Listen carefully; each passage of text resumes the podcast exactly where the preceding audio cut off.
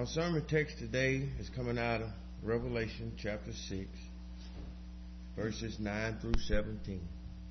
And if you find it, would you please stand for the reading of the word? Revelation chapter six, verse nine. When he opened the fifth seal, he saw under the altar the souls of those who had been slain for the word of God and for the witness that they had borne. They cried out with a loud voice, O sovereign Lord, holy and true, how long before you will judge and avenge our blood on those who dwell on the earth?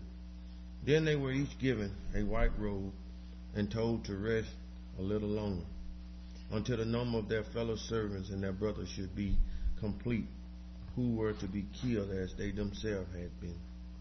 When he opened the sixth seal, I looked, and behold, there was a great earthquake, and the sun became black as sackcloth.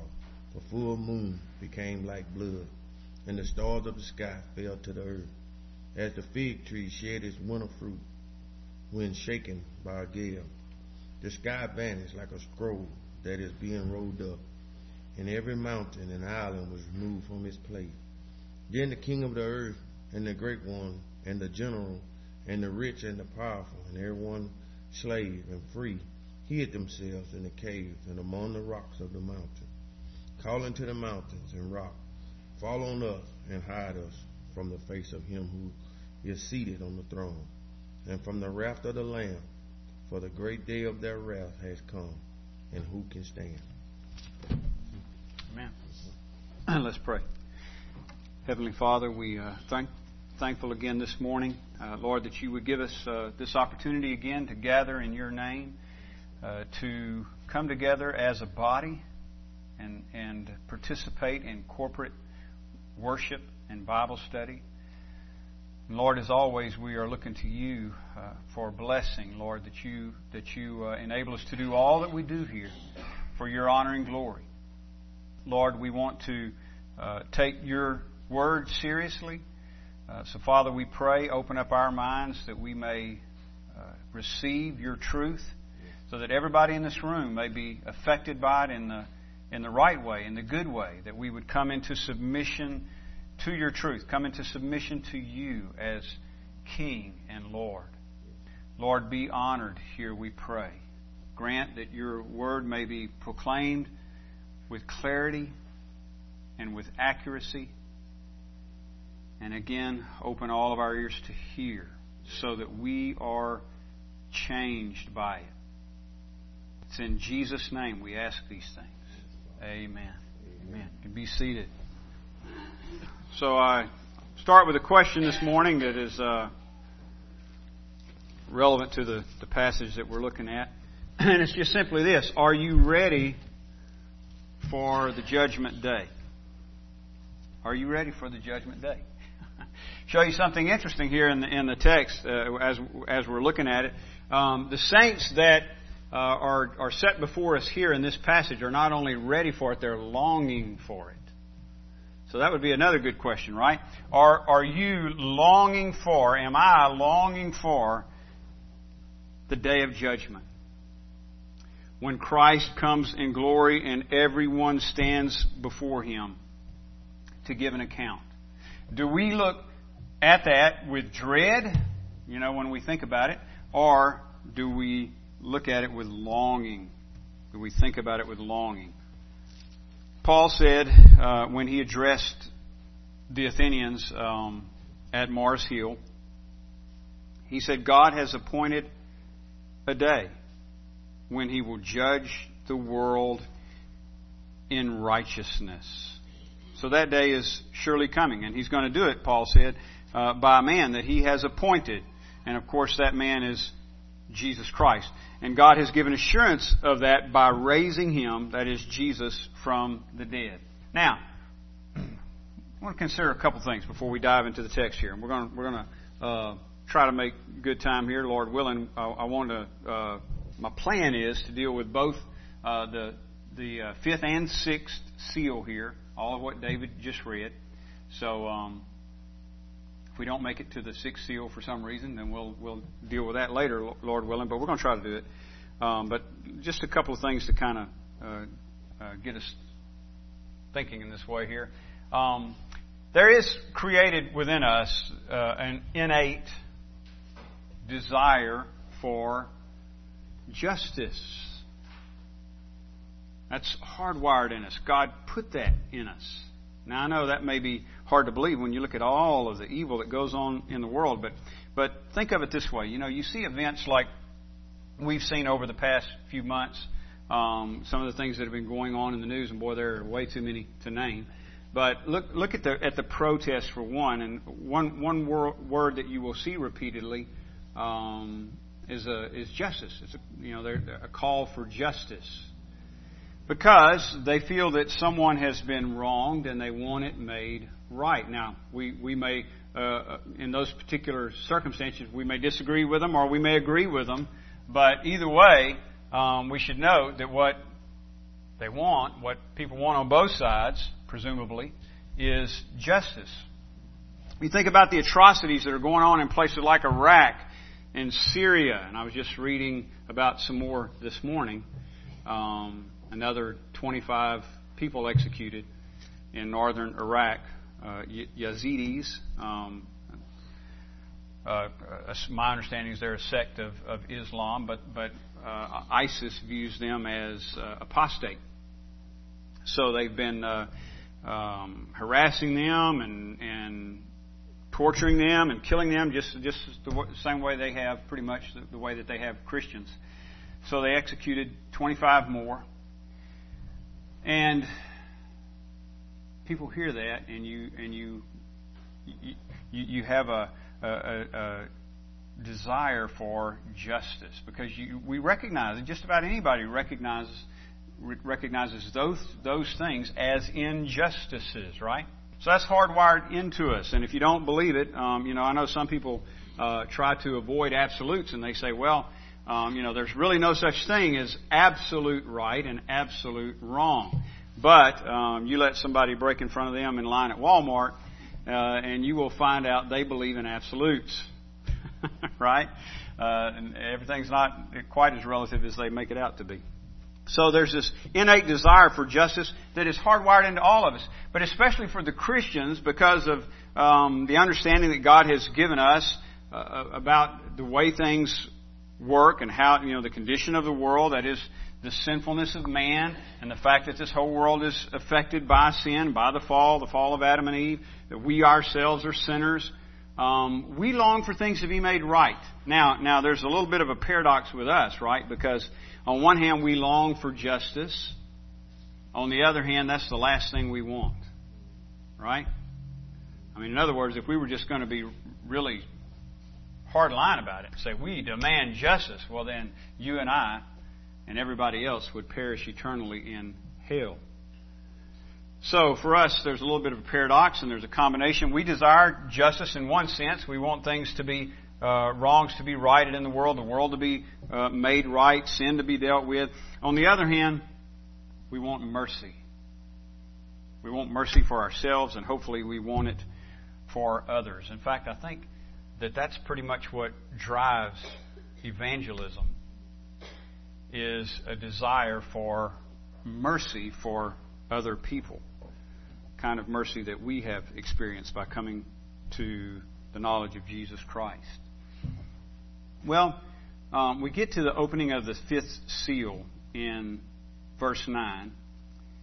And what John sees here is a group of people under the altar. Remember, he's he's seeing all of this in a vision, but but the uh, the, the setting is the, the throne room of God. Essentially, you've got the, the the the temple, not the not the Old Testament temple on earth built by Solomon, but the temple of God in heaven. And John is seeing all of these things in a vision, and he sees under the altar a group of people here that he identifies as martyrs. Look at verse nine. When when he opened the fifth seal. That is when Jesus opened the fifth seal. I saw under the altar the souls of those who had been slain for the word of God and for the witness they had borne. So these are these are saints. These are um, we we would say believers or Christians who who have been killed for, John says, for the word of God and for their testimony, the witness that they had borne. And they cried out with a loud voice. uh, and they and they go on, and we'll come back to this in a moment, but they pray to God for uh, their blood to be avenged on those who um, who were their persecutors. Now, what I what I always you, you hold me to this. You know, I always try to do this. I don't always accomplish it, but my, my goal in preaching, right, is in, is to be text driven. I want to I want to I want the text driving the sermon, and and I'm just you know going where it leads. I, I am going to take a little sideline here, so I'm letting you know that, but I think it's an important one. Uh, that's why I'm why I'm pointing it out. Okay, these souls, John describes them as souls, have been slain, right? Verse nine, these are the souls of those who have been slain. In other words, these are people who have died. They were killed for their faith in Jesus Christ. Now, here's kind of the, the side note, but as I said, I think it's a very important one, so I don't want to pass over it without, without mentioning it. I'm going to spend a little bit of time here. Um, the Bible teaches us that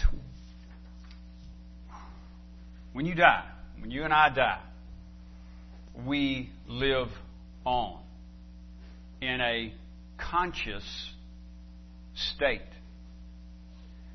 Now, there, there, the reason I'm pointing this out is because there are there are uh, people out there who teach um, that that is not the case. This is one of the passages that I would point to to say that this is the case. In other words, these souls under the altar are in what, what we refer to as the intermediate state. That is, they're between physical death and the resurrection day. They have been killed. You know, they, they were they were alive as people like you and I in the world, Christians. They were killed for their faith in Jesus Christ. And so here they are pictured in heaven, but but the final day has not come yet. The final resurrection, when when all um, when all are raised up, the unrighteous to condemnation, and, and then the believers to uh, eternal blessing. That day has not approached yet. So so we're in between. We're in between their physical death and the final resurrection day. That's the intermediate state.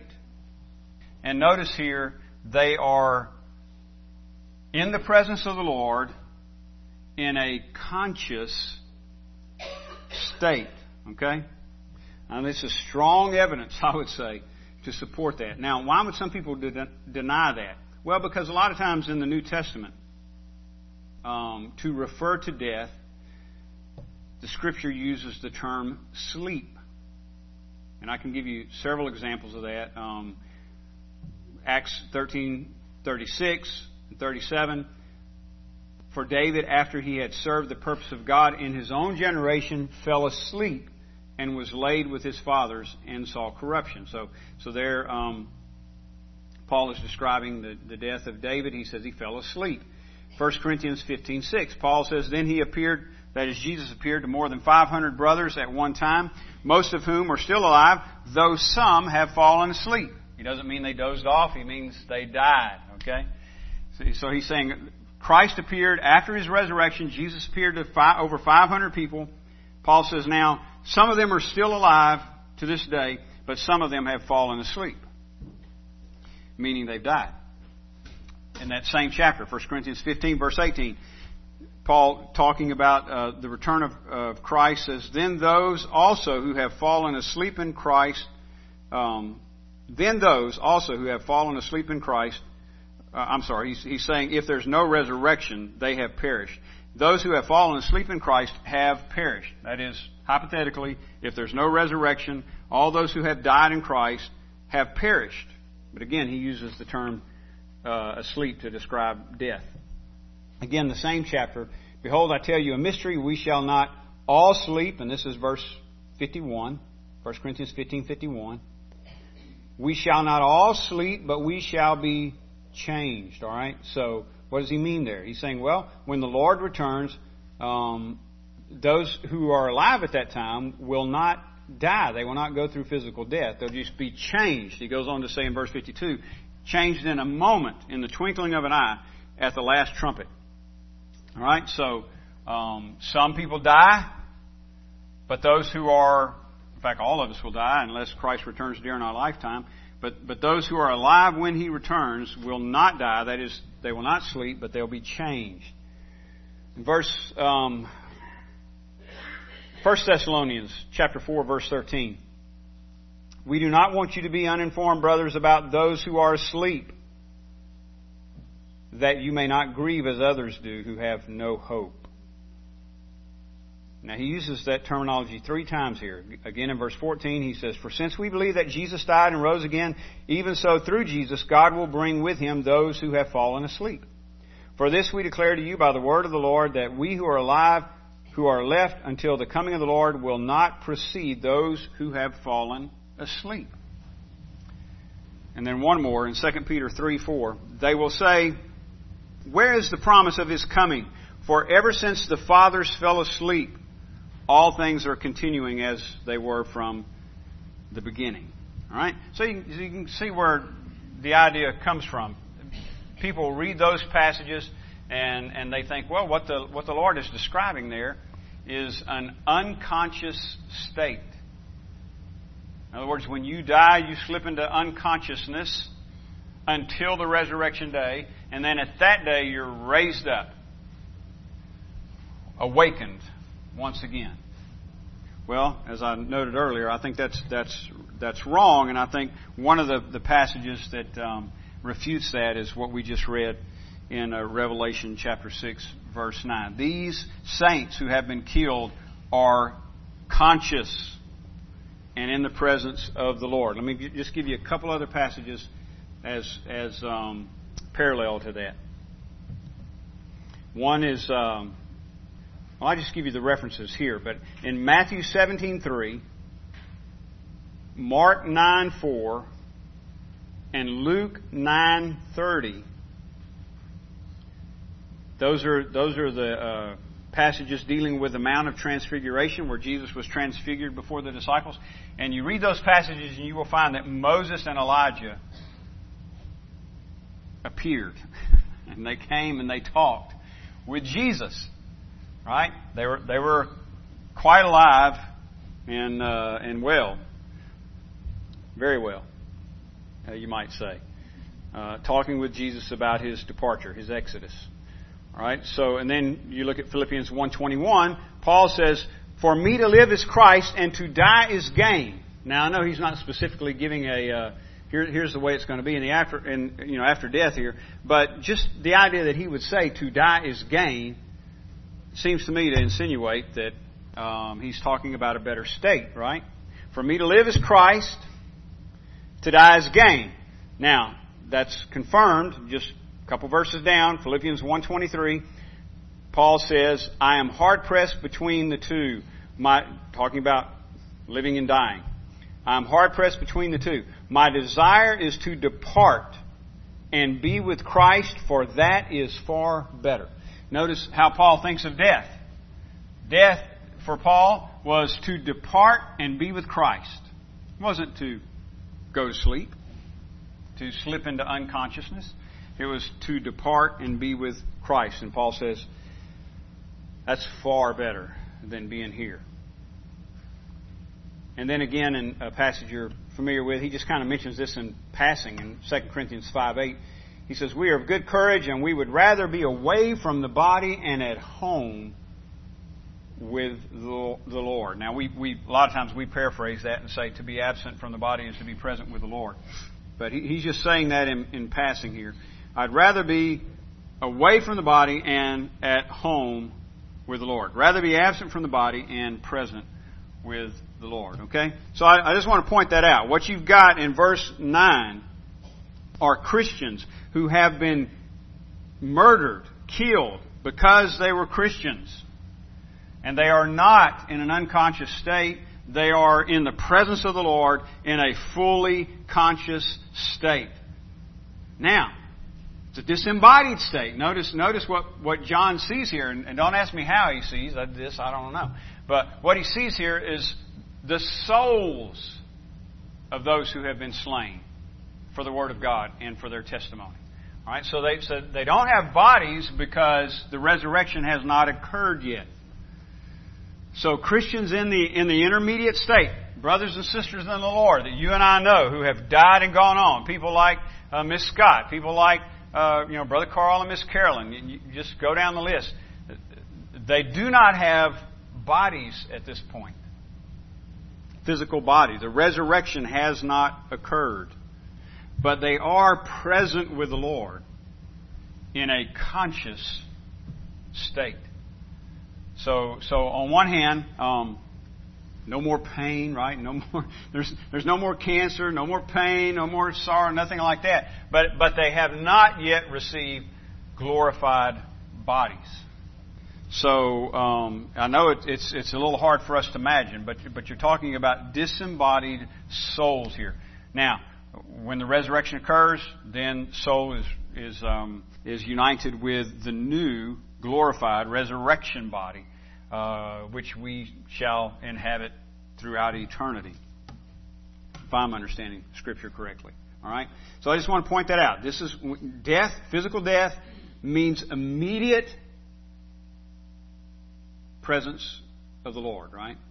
You leave this world. You're absent from the body, but you're present with the Lord, just like just like Paul says um, in Second Corinthians five eight. So that's what John is seeing here. Okay, now we can get, kind of get back on track here. What are what are these souls doing here? Well, they're crying out. John says, he, when Jesus opened the fifth seal, I saw under the altar the souls of those who had been slain for the word of God and their test and for the witness they had borne, literally for the testimony they had. Testimony they had. So so they were, they're martyrs. Why we call them martyrs? In fact, that word, the term martyr, comes from this word um, witness or testimony.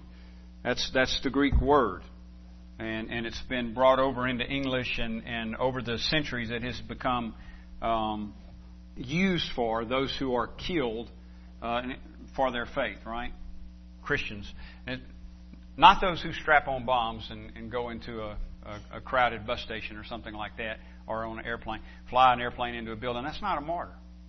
A, a martyr is is someone who's you know not doing anybody harm, but he's killed. He or she is killed for his faith in Jesus Christ.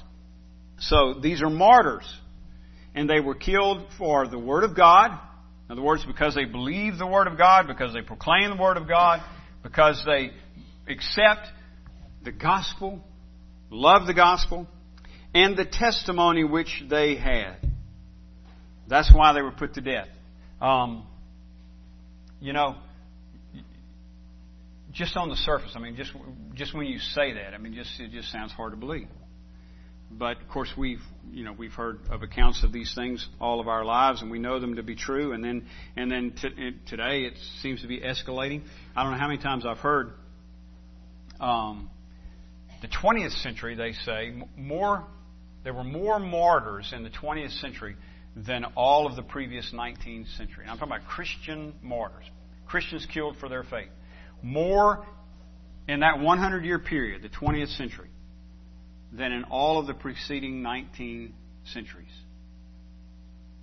Well, at the rate we're going now, if the Lord tarries, twenty-first century is probably going to surpass the twentieth century. At least it's really getting off to a, a big start, isn't it, in terms of that? So is that something we should despair over? Because, look, let's face it, um, our lives are in danger. They are. And, and that's becoming more and more evident with every day that goes by. All right? So should we despair over that? No. No. In fact, this is the whole reason. Again, right, we brought it up many times. This is why the Lord gave us the book of Revelation. It's why the Lord gave us all of the all of the Bible, so that we would understand that all of these things are happening uh, ultimately for His own purposes, for His own glory. But He will not fail in bringing His children to final salvation, right? So whatever whatever we endure in this life, whatever we face, even even if it means physical death, great reward awaits us in glory. That's why Jesus said in John sixteen thirty-three, we you know we've mentioned that the last couple of weeks, be of good cheer, right? He said, in the world you have tribulation, but be of good cheer, for I've overcome the world. He's not denying evil, he's not denying bad circumstance. He doesn't say, you know, be of good cheer because I'm going to make sure nothing bad happens to you. He doesn't say that. He says, be of good cheer because I've conquered these things. He's, he's the one who emerges victorious, King of Kings and Lord of Lords. And if we're in Christ, we share in that victory. All right, so they are martyrs, and they're crying out to God here. Interesting. See, they're, they're longing. It's what I was talking about earlier. They're longing for something. They're crying out for justice, and that's the whole thing here. You know, there's a, there's a cry for justice, for recompense, for uh, for God to avenge their enemies, or bring vengeance upon their enemies. Look at um, verse ten. They cried out with a loud voice, "O sovereign Lord, holy and true, how long before you will judge and avenge our blood on those who dwell on the earth?" In other words, they're, they're persecutors, those who have stood in opposition to God and stood in opposition to God's people, persecuting God's people. Now, I want to notice a couple of things here in this cry, which is really a prayer, right? I mean, they're they're crying out to God, "Lord, how long?" I mean, they're they're they're calling out, praying to Him. Notice a couple of things here, how how they refer to God. Look at verse ten. They cried out with a loud voice, "O sovereign Lord." The, the term there is is the uh, the word despot. You've heard the term despot? It's used several times in the New Testament. Not, I mean, not a whole lot. Probably probably five or six times, something like that. I didn't I didn't count them, but I mean it's something like that. Um, but it it it it's the idea of sovereignty. In this case, it's the idea of absolute sovereignty. Oh, and that's why it's translated sovereign Lord. Oh, sovereign Lord. In other words, they're acknowledging that God is in control of all things. I mean, they're coming out of tribulation having suffered, even unto death. I mean, they, they gave up their lives for the gospel. They were killed. And they're understanding that God is in control of all that. They're understanding that, that God is in control of all things. So that's why they're asking, how, how long till you avenge? They, they know that Satan does not have the upper hand, right? They know who's in charge. They know where their hope is, in the sovereign Lord. And they're longing for God to make all things right. O sovereign Lord, holy and true. And the way that it's phrased here is is um, like like it's giving two uh, two attributes, you know, sovereign Lord, and then holy and true. They're put, putting the holy and true together, like like two sides of a coin. O sovereign Lord, holy and true. And this is how they view God, as as being sovereign over all things, and as being holy and true. Well, what does holy mean? We've talked about that a lot of times. It means that He's other than, right? He's other than. He's not like us. Scripture says, He's, for example, He's not He's not a man that He should lie. He, he doesn't lie. Which, the second part of that bears that out. He's true. He's pure. That is, there, there is no defilement in God. There's, there's not a single thing in the person of God that you can point to and say, "Boy, that's wrong." Now, people do it, but they do it unjustly. That's wrong. That's evil. Or, or, or even, boy, God messed up there, didn't He? No, He's He's holy. He's pure. He is He is without defilement. Not not a inkling of sin or error. Nowhere in His being. He is light, Scripture says, and in Him there is no darkness at all. Not a bit of it. No shadow of turning. He doesn't have to repent, Scripture says. Why? Because, because He's never done anything wrong. He's never made a mistake. To, to repent is to change, right? So He doesn't have to change His mind. Sometimes people ask, "Does God change His mind?" Well, no. I mean, what, what would would he would he change it for the worse? My goodness, no. Would He change it for the better? Well, no, because He's already perfect. So he, he doesn't change His mind. He doesn't make errors. He doesn't he doesn't do anything wrong. He he has never once, and you can say, say this about Jesus too. People don't like this, but He has never once apologized. People hear something like that, boy, they think, well, that's arrogant. Well, no. He's just he's just never done anything wrong. He's never had to say to somebody, I'm sorry. I'm so sorry. Not be arrogant if you and I never apologized. But God's never done anything wrong. He's holy. He's not like us. He's other than. And He's true. Think about that. He's true. He's totally trustworthy. Absolutely trustworthy. Absolutely faithful. Whatever He says, you, you can take it to the bank, right? All the promises of God, Paul says, are in Christ, yes and amen. They all find their, their amen. They all find their fulfillment in Jesus Christ. And they all come to pass. All the promises of God are sure because God is true. In fact, it would be right to say that He is truth.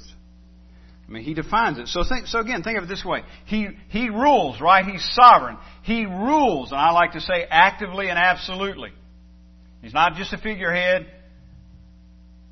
No, he, he actively rules, and He rules absolutely. That is, there is, there is nothing out from under His dominion. There's nothing out of His jurisdiction. He rules over all. And He's good. He's pure. He's holy.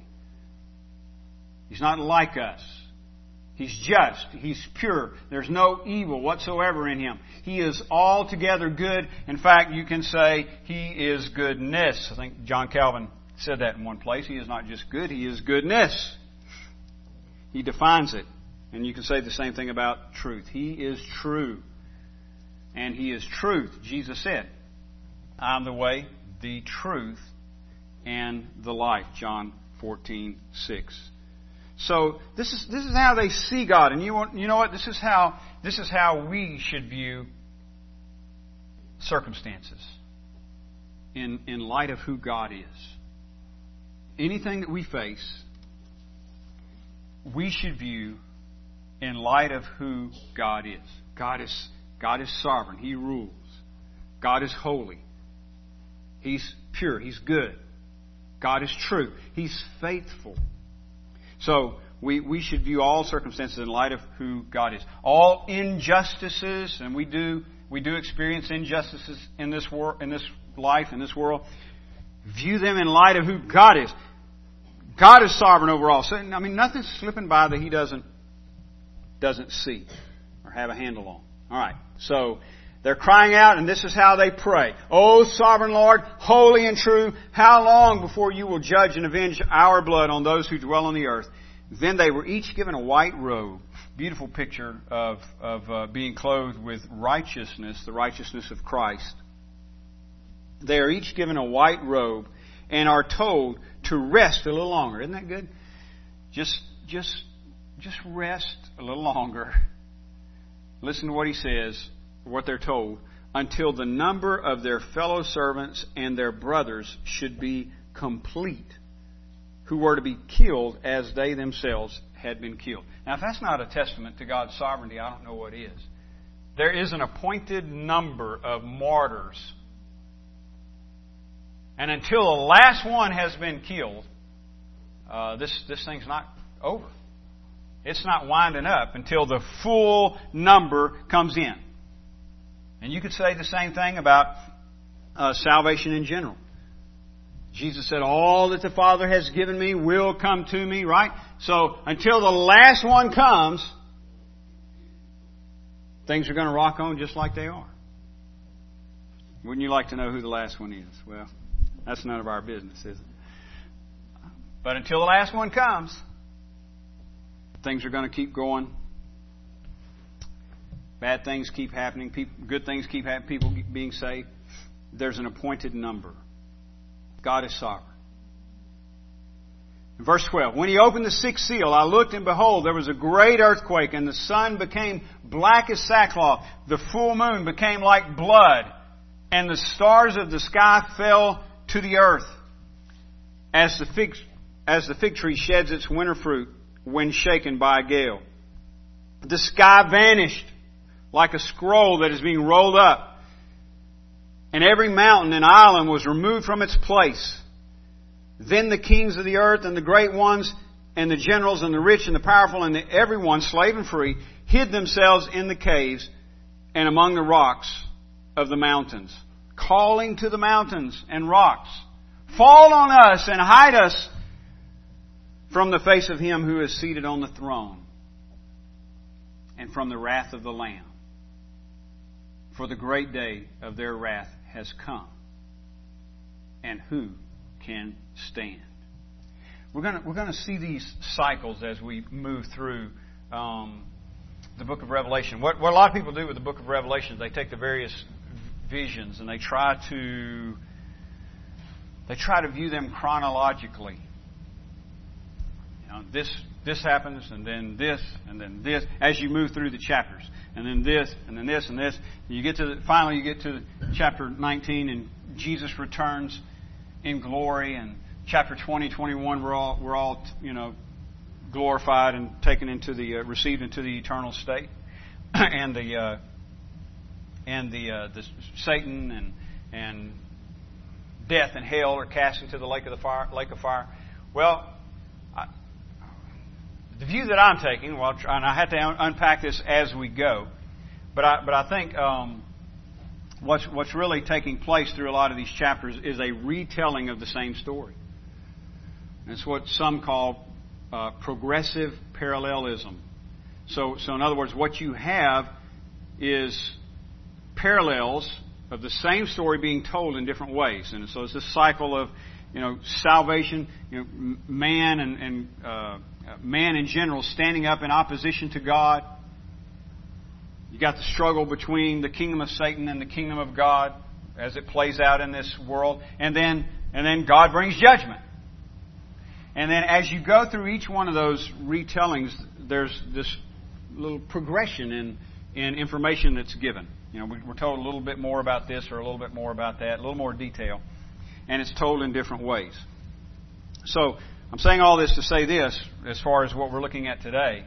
I, I mentioned last week that when we looked at the first um, first four seals, the, the four horsemen of the apocalypse, I, I said these seem to me to be things, events that, that just take place during the church age. In other words, for the last two thousand years, and will continue to take place until Jesus returns, uh, the famine, the war, the death, the, the advancement of the gospel. This is what's going on in the church age. When you get to verse nine, you're still uh, you're still in that same period, but the focus is now on the souls of the martyrs in heaven, and they're crying out for recompense upon God's enemies.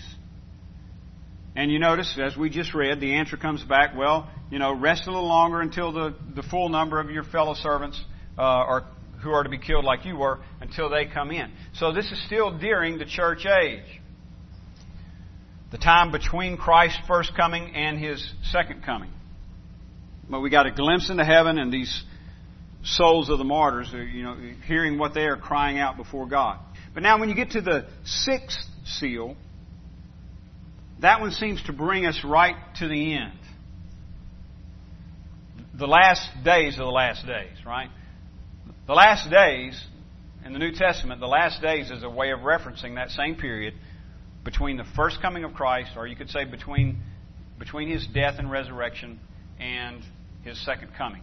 That's the last day. Sometimes people say, do you think we're in the last days? And I always tell them, I know we're in the last days. That's what the Bible says. The Bible clearly says that. We're definitely in the last days. Now, are we in the last of the last days? That's what they really want to know. And uh, that I can't tell you. Um, we may be out here today. I mean, it may all be over with today. Maybe I may not. You know, I'm trying to uh, uh, to wrap this message up now. I may not get done with it. Jesus may come back in the next few minutes, or it may be five thousand years from now. I don't know. I don't know the answer to that. But verse six, uh, I'm sorry, the sixth seal is bringing us to the last of the last days. And in fact, it's bringing us uh, to the last of the last days and right up to the very end, when God is pouring out His judgment on the earth. So, so it's, it's the answer to the cry. They say, Sovereign Lord, holy and true, how long before you will judge? Well, then He opens the sixth seal, and that judgment is being poured out. It's the last of the last days, and judgment is being poured out on those who dwell on the earth. That's a way of referencing those who have opposed God. See, our citizenship as Christians, our citizenship is in heaven. These are those who stand in opposition of God, repeatedly referred to in Revelation as those who dwell on the earth.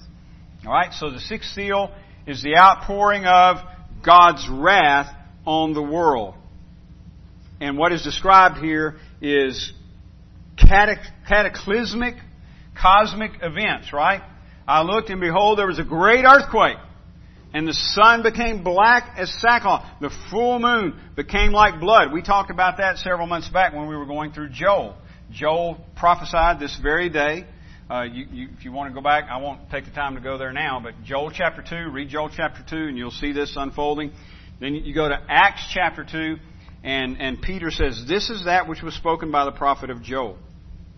Right? So, sun goes black, moon becomes like blood, stars of the sky fell to the earth as a fig sheds its winter fruit. The sky, verse fourteen, the sky vanished like a scroll that is being rolled up, and every mountain and island was removed from its place.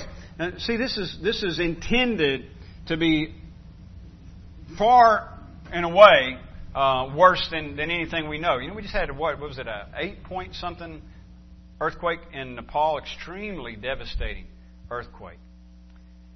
Now, the way John is des- seeing these events and describing them, it, it it far surpasses that, and it's intended to, because all of the all of these things that we experience, you know, the tornadoes, earthquakes, hurricane, I mean, they're they're just a little foretaste to what it's going to be like at the end. As horrible as they are, they're just a little foretaste. So what's it going to be like? Well, the sun goes black, moon turns to blood, stars fall from the sky, heavens are rolled up like a scroll, every mountain and island was removed from its place. That is a shaking of the cosmos, a shaking of the universe, because the time has come for judgment. And men, just as Jesus said, men's hearts will fail them for fear. Verse fifteen, they are stricken with fear. And it doesn't matter their social status or their age. Verse fifteen, then the kings of the earth, the great ones, the generals, the rich and the powerful, and everyone, slave and free, hid themselves in the caves and among the rocks of the mountains, calling to the mountains and rocks, fall on us. I mean, it's it's so horrific, so bad, that they're begging to die. And we'll find out later in the book that death eludes them. You say, well, how is that possible? I'm some intervention of God. They want to die, they can't die. Fall on us, hide us from the face of Him who is seated on the throne. Remember, remember that? What was the main focus in chapter four? The one who is seated on the throne, right? And John is presenting Him as, as the sovereign God over all. And now He's coming in judgment. So they're in fear of the one who is seated on the throne and of the Lamb. What a picture that is. I mean, when's the last time you feared a lamb? When, when's the last time you came across a lamb and feared for your life? But this Lamb has great wrath that is going to be unleashed in the last of the last days. Because this Lamb is Jesus, the eternal Son of God, who came as a lamb the first time and was led to the slaughter. But He's coming back as triumphant conqueror, King of kings and Lord of lords. So men are stricken with fear. Why? Because of Him who is seated on the throne and because of the wrath of the Lamb. For, here's the explanation, for the great day of their wrath has come. And who can stand? Well, let me try to answer that real quick and we'll be done. In and of ourselves, nobody can stand on that day. In other words, you and I cannot endure it. The wrath of Him who is seated on the throne and the wrath of the Lamb, you and I cannot endure it. Remember, Jesus said in one place, whoever falls on this stone, and He was talking about Himself, whoever falls on this stone will be broken. But if the stone falls on you, you'll be crushed to powder. You can't stand. Joel says that again, Joel chapter two. He, he, he makes that point. No one can stand on that day. You cannot face the wrath of God on your own and endure it. You will perish. You will be crushed, ground to powder. So why do these martyrs long for that day? The only ones who can stand, just as Jesus said, those who fall on this stone will be broken. The only ones who can stand will be those who have been broken, who have been brought into submission to the Lordship of Jesus Christ. In other words, if you know Jesus Christ as Lord and Savior, if you know that He's already paid the price for your sins in His death at Calvary, if you know that you're His and He's yours, and if you know that you will stand before God, not trusting in your own righteousness, you know, hoping that you've done enough good things to get by, or that hoping that God will overlook your sin. But if you stand before Him trusting in the righteousness of Jesus, the payment He made for us, that is the only way you will be able to stand on that day. That's the only way you can look for that day with longing instead of with terror. And anybody that is not in Christ, you, you, I, whoever it is, anybody that is not in Christ has has reason to be terrified, let me tell you. So I close this morning just with, with an invitation and a plea. Here's the invitation. Jesus bids all who will hear, come. Come. Come. He, he took the wrath of God upon Himself so that you and I don't have to face it. So come. Come to Christ. Submit to Him. Know Him.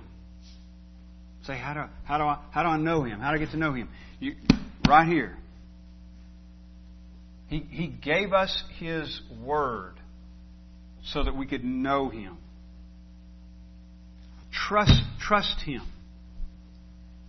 Come to Christ. And here's, here's the plea. I mean, if you haven't done that, do it today.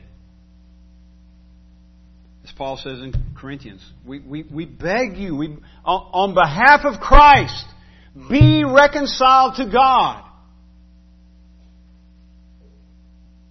If you stand before God on your own merit, you will perish. In fact, the wrath of God, whether you know it or not, is on you now.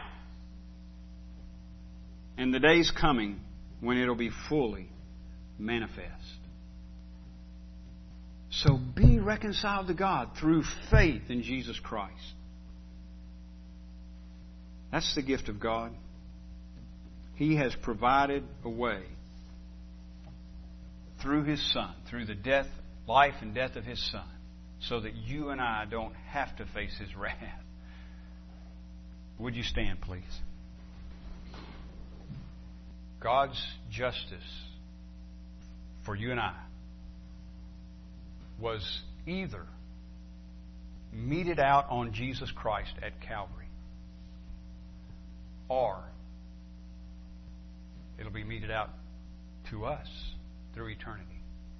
It's one or the other. We'll pray and we'll dismiss. Brother Freddie, would you mind leading us in a word of prayer? And